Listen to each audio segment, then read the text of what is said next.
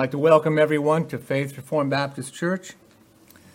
And uh, we'll be, te- so we'll be uh, picking up where we left, left off next week in the book of the Revelation of Jesus Christ, chapter 9.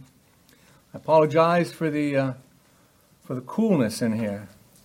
Every time we think we have it fixed, we, we discover that we don't.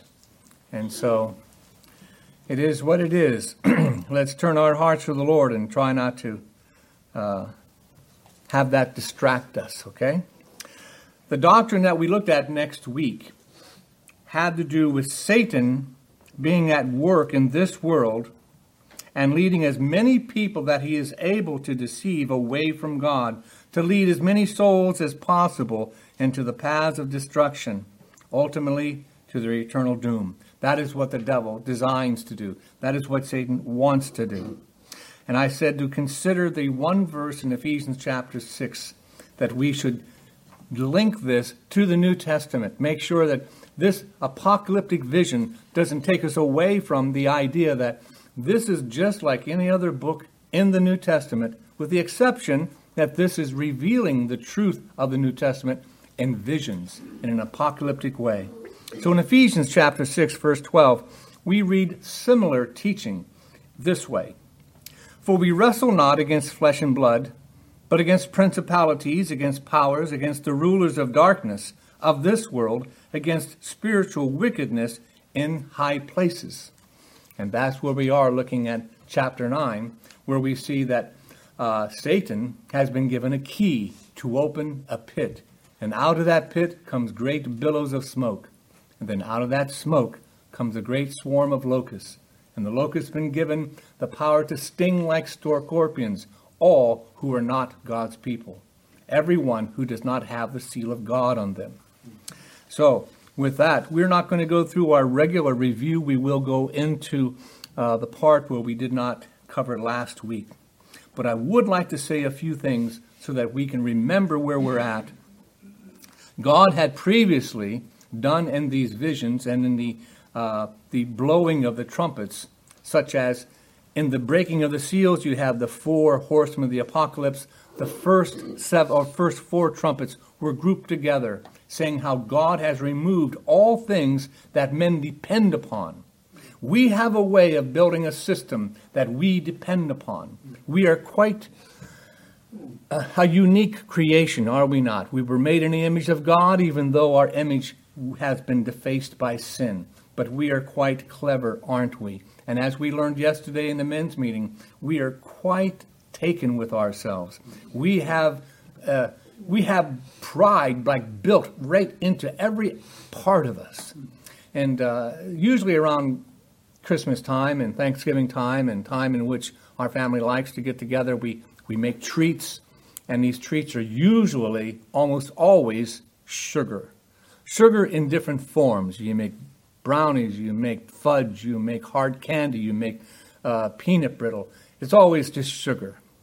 When it comes to the sinful nature of man, we have a variety of sin, but it's almost always made of pride and self preservation. Pride and self preservation. Now, you can make it into this and you can make it into that. You can have all kinds of sin, but when you boil it all down, it's just pride and self preservation. And so God has said in these trumpets, you cannot depend on what you can do and what you think you can do. And God has taken away from them all the things they thought would keep them safe. All the normal things, all of our high minded thinking. And he says after those four trumpets, he introduces the next three, calling them each a great woe upon mankind, a great woe upon those who dwell upon the earth. Now, we need to remember that the visions started off with the vision of the church on the earth. And then we had a vision of the throne of God up in heaven. And now we have a vision of those that dwell on the earth, the unbelievers. This is that view where Satan is given a key. And this is where we've left off. Remember how the fallen angel was identified as Satan. We also uh, looked at the type of things that, um, that he was described as a human being. We read from Isaiah chapter 14, and if you don't mind, I would like to just read that again, where Satan is described as someone who, through pride and arrogance, thought he could lift himself up above God. And he says, How art thou fallen from heaven, O Lucifer, son of the morning? How art thou cut down to the ground, which didst weaken the nations? For thou, thou hast said in thine heart, I will ascend into heaven. I will exalt my throne above the stars of God. I will sit upon the mountain of the congregation and in the sides of the north. I will ascend above the heights of the clouds. I will be like the Most High. And yea, thou shalt be brought down to hell, to the sides of the pit. And so we can see that there is a declaration here that Satan himself is made of, I will do this and I will do that. It implies to us that he is a vic- not a victim. He is the result of a great deal of pride, a great deal of self preservation, a great deal of doing anything that it takes to take down his God. But he will be thrown into the pit because the designs of Satan is like Satan digging a pit for his enemy. And we know what that is like in the scriptures, don't we? We have been told repeatedly in the Proverbs and in the Psalms and in other places where if the wicked would dig a pit, he himself will fall into it. And now we have a vision of Satan ascending up out of the pit. But it says here, even though his heart says, I will ascend above the, the throne of God, he will be taken down into the pit. And so, with that, let's continue on. Um, we looked at the different things that were seen in this vision. In Revelation chapter 9, verse 1 and 2, we saw how he was given a key.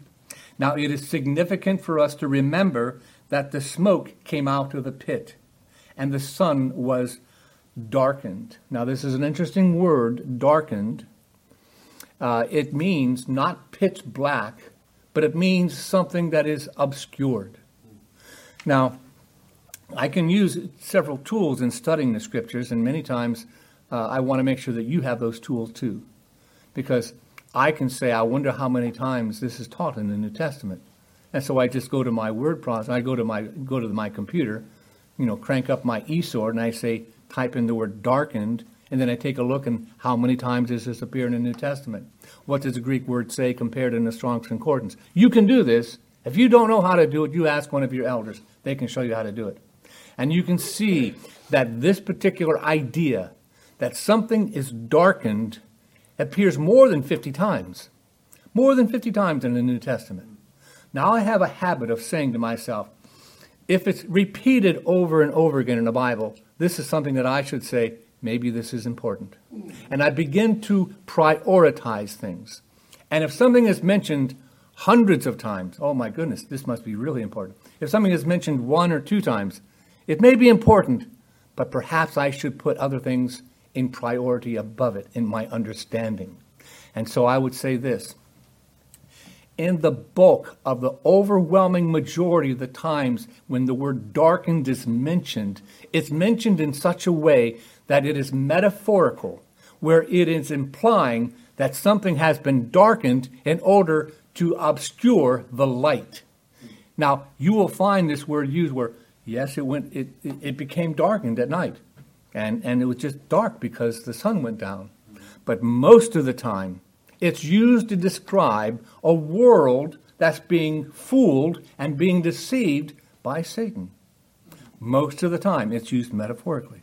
And so let's remember that when we are in an apocalyptic vision and we have smoke arising from a pit, a pit that perhaps we would like to think that God keeps him in that pit.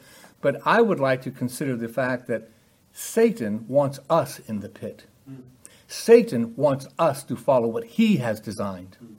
And Satan himself cannot escape from that pit. And only God can allow him to come from that pit, and only God can say, I will permit you. It was given to him. He was given a key. He was permitted and then commanded him. It was commanded, they cannot kill. It was commanded. All these things are by the hand of God. And so we see the first of the three woes. The first of the three woes is the fifth trumpet, by the way. and that God has now allowed us to see that out of the smoke are coming locusts. And please and take note of that. What came out of the pit was smoke, but locusts came out of the smoke. Smoke came out of the pit. I mean, say it properly this time. Smoke came out of the pit, but the locusts came out of the smoke. You say, well, why is that important? Well, for one thing, we'd like to think that these demons live in that pit, but John is trying to show us truth through an image. Smoke comes up, obscuring what is light, making the people of the earth unaware and unable to see the truth, unable to understand what is true. And from that obscurity, there are Satan's minions there to take advantage of it, to plague mankind, to torture them. Now remember how they were not permitted to eat the green grass, to damage the trees. In other words, the image is like this locusts, that's what they would normally want. The demons of hell would love to have God's people, the green thing. But no, we have the seal of God in our foreheads. We have, shall I say it, the mark of God not the mark of the beast, the mark of Christ. We have that on us. Now that distinguishes us, doesn't it?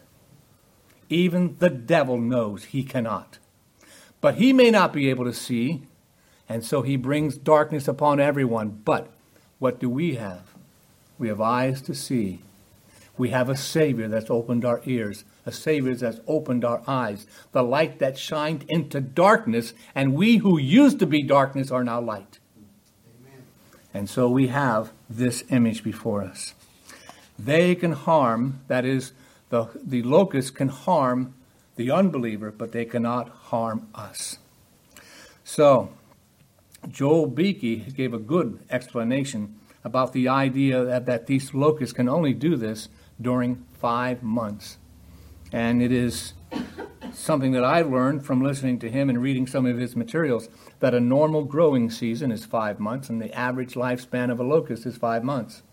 And so when it comes to these locusts tormenting unbelievers, I would say that I would agree with him in that God has given them permission and a key to come out and torment unbelievers for all their lives. From the time that they breathe their first to the time that they breathe their last. They are the fodder of locusts. They are being tormented by Satan. So, we're looking at that. That is where we're at. Before I go on to the new material, I would like to say this that the world is full of fear. It truly is. Everyone. I mean, everyone is just living without hope at all. Now, maybe things have been changed in this generation, but I'm sure that fear gets worse in other times of history. I'm sure those that lived under the hard hand of Genghis Khan or under the hard hand of, uh, of Napoleon or, or other leaders that brought uh, war and devastation, uh, it may seem like they have had very dark times. And the world lived through a very dark time of history called the Dark Ages of which lasted approximately 1,250 years. You may want to keep that in mind. I'm just saying, you know, that's approximately how long it lived. I'm not going to say. I'm not. I'm not a prophet. Okay, but I am a preacher, and I will state facts. I'm just happening saying that many things have caused the hearts of men to fail. There are going to be hurricanes and floods, tornadoes, things that we live through. Maybe even the flu that might even bring people to their knees. If you're afraid, cancer, HIV, wars, biochemical warfare, drugs. I can go on and on about what brings fear into the hearts of people. But I know this. Though Satan has been given a key, and he has permission to do some things, we are not in that list. God has given us a defense against this. And what is that defense? The truth. The truth. We are creatures of light. We've been given an understanding so that we may stand for our faith, stand for our God in this present evil world. And this is an important concept.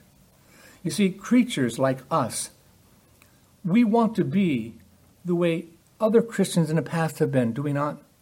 When we think of Abraham, the things I want you to think about when you think of Abraham is that he was considered what? A friend of God. Hmm. A friend of God who walked with God. He trusted God. He believes God.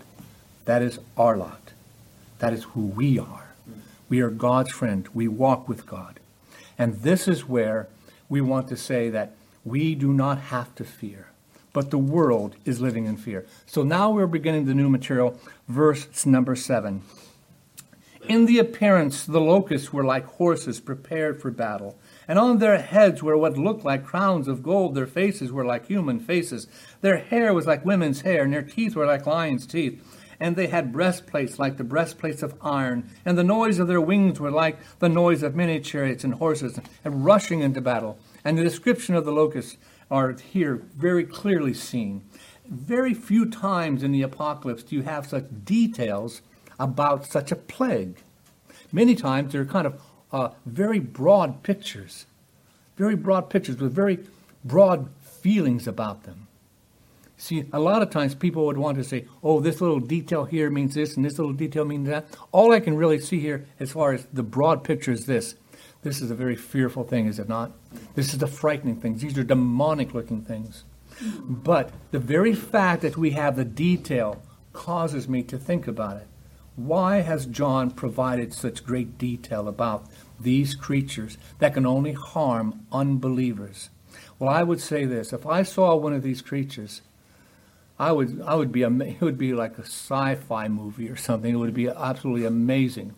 However, these visions are designed to teach us something about what these creatures have been permitted to do.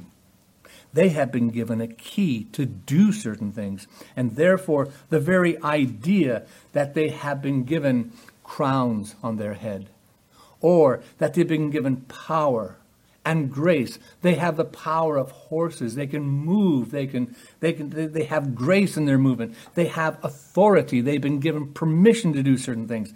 They have intelligence. The very face of a man says, well, this is a reasonable creature. This is the man that knows how to talk with me, how to reason with me.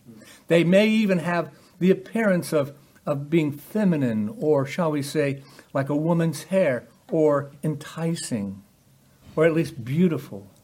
But while at the same time as being feminine, or enticing, or intelligent, they are at the very same time ferocious. They are fearful. They have the teeth of lions. This is not a creature that you can say to yourself, I don't know if I want to cross this creature. I don't know if I want to oppose this creature. Because you see, the creature has already been described as being like a horde of locusts. There are hundreds and hundreds and hundreds of them. But each one of them individually, if you had locusts come into your yard, you could go out there and just start stepping on them. Step, step, step, not these each and every single one of them cannot be defeated by you. Every one of them is unstoppable by you. That is, by the unbeliever, by the human being that they are opposing. They have within them the ability to defend themselves. They have armored protection ready for battle.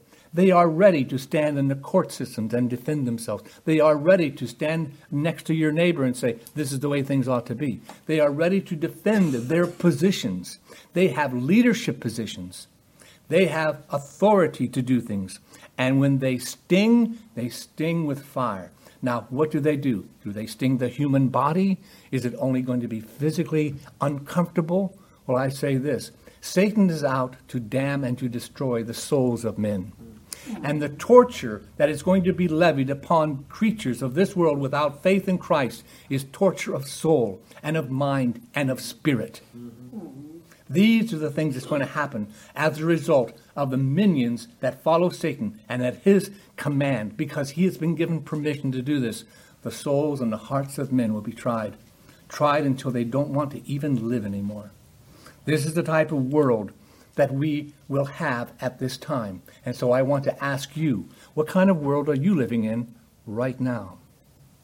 Right now, are you going to wait for a pit to open up to see with your eyes physical smoke that blots out the physical sun and watch for these creatures to come out physically before you believe that this is true? Or will you understand that metaphorically, that which blots out the sun are things that are lies and falsehoods, mm-hmm. obscuring the truth? And they have in their sights, they design to torture and to harm and to eventually damn the souls of men. Mm. All people who do not have faith in Christ, their goal is to keep them on their way mm-hmm. where? To the pit from where they came from, to the pit from which Satan had dug. They will fall. They want them to fall into that pit. Now, in verse number 10, we read this They have tails that sting like scorpions, and the power to hurt people for five months is in their tails. What an interesting reiteration. How many times do we have to read that their power is in their tails? And people say, well, that's got to be an Apache helicopter. See? Don't be sidetracked. Don't be sidetracked. I've read an interesting commentary by John Gill, and he happens to had a memory that says, you know, this reminds me of something I read by the prophet Isaiah. And then in his commentary, he quotes Isaiah when he was addressing the sin of Israel and how God came and said, This is how I'm going to judge you. And let me read those three verses out of Isaiah chapter 9. And then you listen and see what God speaks to you about. So the Lord cut off from Israel head and tail, palm branch and reed in one day. So I don't even know what that means. When God comes to judge a country, he is saying this I will cut off the leader and the teacher. Well, how do you know that means that? Just be patient. He is saying head and tail, palm and reed. You know, in a palm branch, it has a stem that holds the palm branch itself. The palm is up here, the reed's here. It's going to cut off. The Lord is saying, that which can be easily seen from a distance, that which you may even use to fan yourself, that's going to be cut off and the reed that holds it up. That's the same thing as saying cutting off the head and the tail. Verse number 15 of Isaiah chapter 9. The elder and the honored man is the head, and the prophet who teaches lies is the tail. And so God is saying, when I judge a nation, when I judge a people, when I judge those who have sinned against me, I'm going to take their leaders as though they had crowns of gold Remember, that's what these uh, locusts have. And their intelligence of leading them. And what do they do? They lead them by lies. Where do these lies come from? They have teachers that teach them. And so God is going to cut off the head and the tail. And then he, goes on to say this For those who guide this people, the leaders, have been leading them astray and those who are guided by them are swallowed up. The men of the earth who do not believe in Jesus Christ are swallowed up because they are taught lies.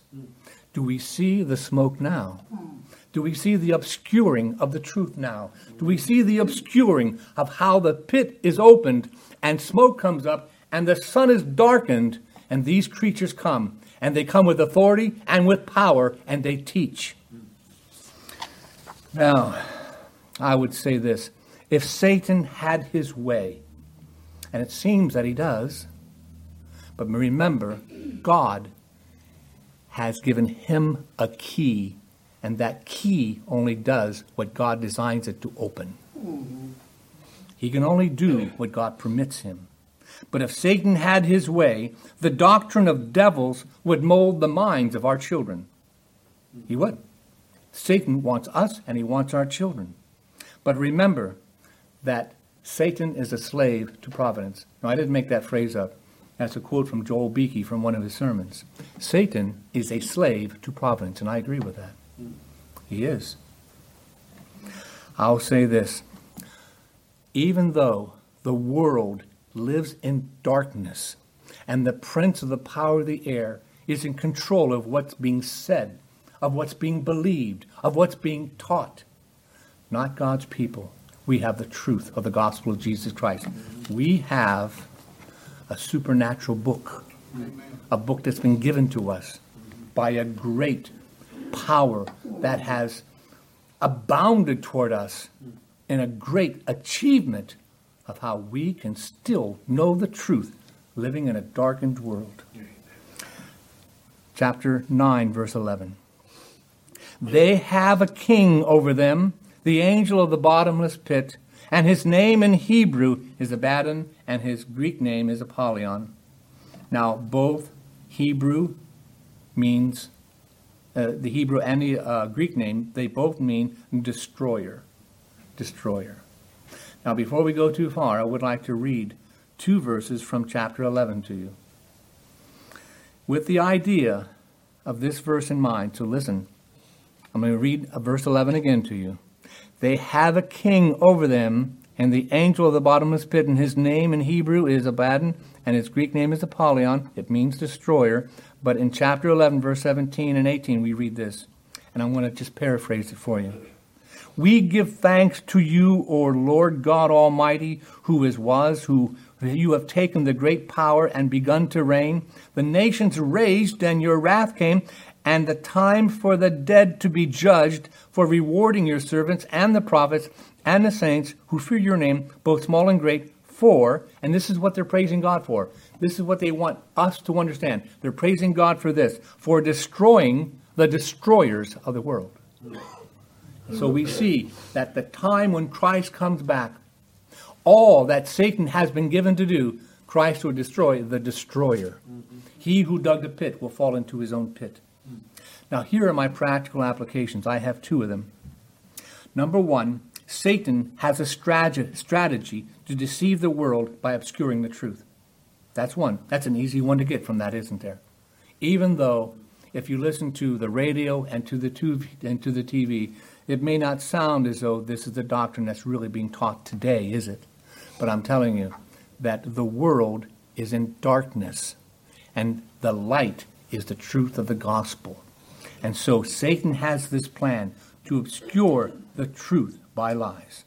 The second one, we can rest assured in the sovereign power and holiness of God to bring about his perfect plan of salvation to save the souls of repentant sinners. Now, that one I may save till next week. Okay? I may save that one till next week.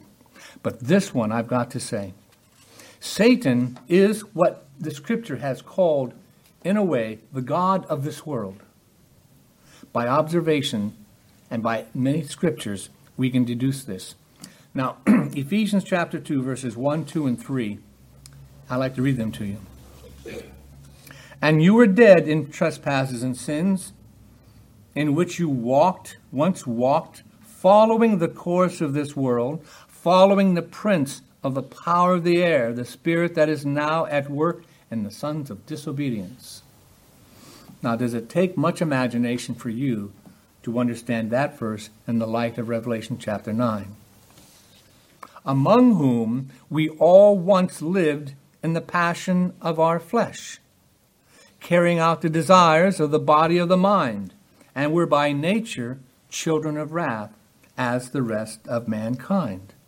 And so we can see that the world who does not believe in God, who does not believe in Christ, they live in the passion of their flesh because when they hear lies, they have something within them that says, hey, I, that kind of rings a bell with me. I have this sympathetic vibration with it. It kind of like, I have a gut feeling about it.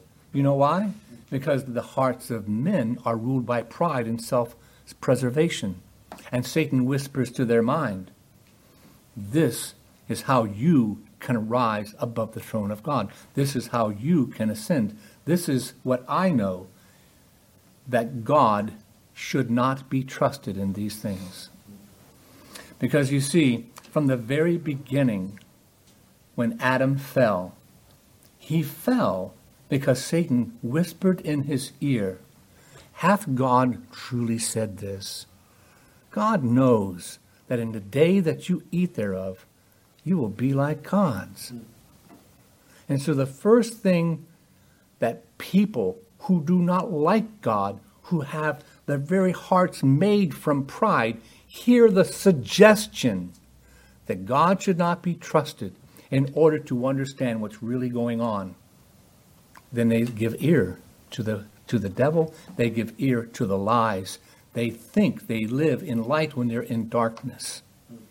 They are listening to the creatures who have crowns of gold in their head, faces of intelligence, as alluring as beautiful women, but their hearts will be stung with a venom that will cause them torment all their days. They will be tormented in heart and spirit all their days. They won't even love life at all. How many times do young people say, Well, if this is all there is, what is there to living? Why do I even want to live? But death is not your choice. God has an appointment for each man's death. God will decide when men die. God has that in his own in his own power. But they will torture people. Now, when it comes to the lies of Satan, I would say that the greatest form of lies that will destroy this world and that come against the Church of Christ is purely false doctrine. Now, I know that there's a lot of lies in this world. I know that governments are corrupt. I know that politicians, you know, number one, uh, they lie about this, they lie about that. The only thing we don't, we're not sure about is what they're lying about. That's the only confusing part. But you see, just because the whole world has its own form of lies, the greatest lie is to lie about God and His gospel. That's the greatest lie. That's the truth. That's the light that it obscures. That's the smoke that comes up and covers up the lies of Satan. And so I want to, uh, I, I, did some research this week and I read some things by, by a guy and I looked at what he said. His name is T- uh, Tim uh, Challies. He's an elder of a church up in Toronto. I looked at his site and I, I thought he was okay, but what I really liked is what he said. And he said this about false doctrine. Because if you don't, you know, if you understand the word doctrine, all it means is this is, is a teaching you can have the doctrine of governments, or you can have the doctrine of scriptures. Mm. And so when it comes to the teachings, I would say that false doctrine has certain characteristics to it. But generally, any kind of doctrine, when you want to examine it, is it good or is it bad? Is it true or is it false? Is this. What, well, what is the teaching? What kind of content does it have? Where did it come from? Did it come from men or did it come from God? What is its origin? Did it come from the scriptures? Does it have any authority to it? Is it consistent? What kind of qualities in it? What benefit? What does it value? And what is our responsibility toward it? And so let's kind of take a look at false doctrine in the light of those points. Very quickly, it's not going to take long. Where does a false doctrine come from? I can tell you that it originates with man. Perhaps with men with a locust whispering in their ear. In their ear. Mm. I'm saying that if doctrine is true, biblically true doctrine, it'll come from the book. It'll come from the Spirit of God in this book. It'll come from God. The original source is from God. But false doctrine, remember, there's God and then there's everything else. If the doctrine comes from God, you can trust it. But if it comes from anything else, it cannot be trusted. And so we say, where does it come from? Where does it originate? What does it say? If it comes from God, from the scriptures, then we can continue in our search. Does it agree with the consistency of scripture? In other words, it's not, you know, this particular doctrine may say one thing, but if there are other scriptures that contradict it, it loses consistency. It loses consistency if it does not have the origin of God in the scriptures and a consistency that the scriptures say that it is from a uniform teaching of the Bible, then it will lack authority. It lacks the authority of the scriptures. It becomes unsound. It is fatally flawed. Its quality is unhealthy. Its benefit is nullified. It becomes completely unprofitable. It has no value at all, but we do have a responsibility to it the responsibility to reject it. That's our responsibility to false doctrine. We have an obligation to it to reject it. Now, in true doctrine, true doctrine, doctrine that comes from the book, originates with God. It comes from the Bible. It agrees with the whole counsel of God, with all of the scriptures. It becomes biblically sound. It is spiritually healthy and is beneficial to us. And we do have a responsibility to it. We have a responsibility to hold it and to keep it. So, false doctrine is going to confuse or confound or combine truth and error together. It'll prevent godliness. It promotes sin. It'll elevate ungodly leadership. It permits false teachers. It will remove God's blessing from us, and it awakens the churches. Um, it, you know, it, it weakens the churches in times of difficulty. When we have a problem, when we have difficulties, it'll make us weak with false doctrine. And the weakness will continue to hurt us even in our future endeavors. Now, compare that to true or good biblical doctrine. True biblical doctrine, or shall we say, the light, as opposed to that which obscures. It will distinguish the truth from the error, not combine them. It will distinguish the two, one from the other. It separates the truth from error. It promotes the godliness of God's people. It promotes godliness. It prevents sin. It qualifies and enables godly leadership. Godly leadership. It protects the church against false teachers. It ensures us of God's blessings because we have the truth. It equips the church for times of difficulty and will strengthen us for our future endeavors. That is what false doctrine will do against us and what good biblical doctrine will do for us. And why did I teach that? because the smoke that comes out of the pit is designed to blind those who do not understand God, who have not the knowledge of God in their hearts. It is all around us, it is everywhere. It is supported by the principality of the darkness of this world. It is by it is it is upheld by leaders in high places. It is upheld and it is taught. It is taught in churches and taught in schools it is taught in universities. It is taught around the world to put the wrong leaders in place. And our children come home taught by doctrines of devils. Mm-hmm. There is a smoke that covers this world. Mm-hmm. There is an obscurity of the truth of the gospel of Jesus Christ. And these things war against the hearts of unbelievers. And we live in Goshen, folks. We're the only place that has the light of God. We live in Goshen because God's light has shined out of darkness into your hearts. Mm-hmm.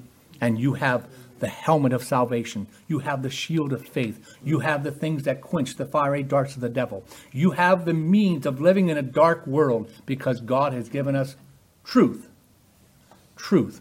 The light of God. The light of God. Just like there is a sun in the sky that shines on this earth. It is metaphorically true. We have been given the truth in Jesus Christ. And so let us be creatures of light. Let us walk in the light. Let us live for the glory of God. Amen. Let's go to the Lord in prayer. Heavenly Father, we now thank you for your truth. We thank you for the doctrines of the Scriptures. We thank you for giving us an understanding that we are in your grace, that we have been given righteousness that belonged to the Lord Jesus Christ, that we might stand in your presence justified from sin. And so, Father, we ask, please let the light of your gospel shine in this world.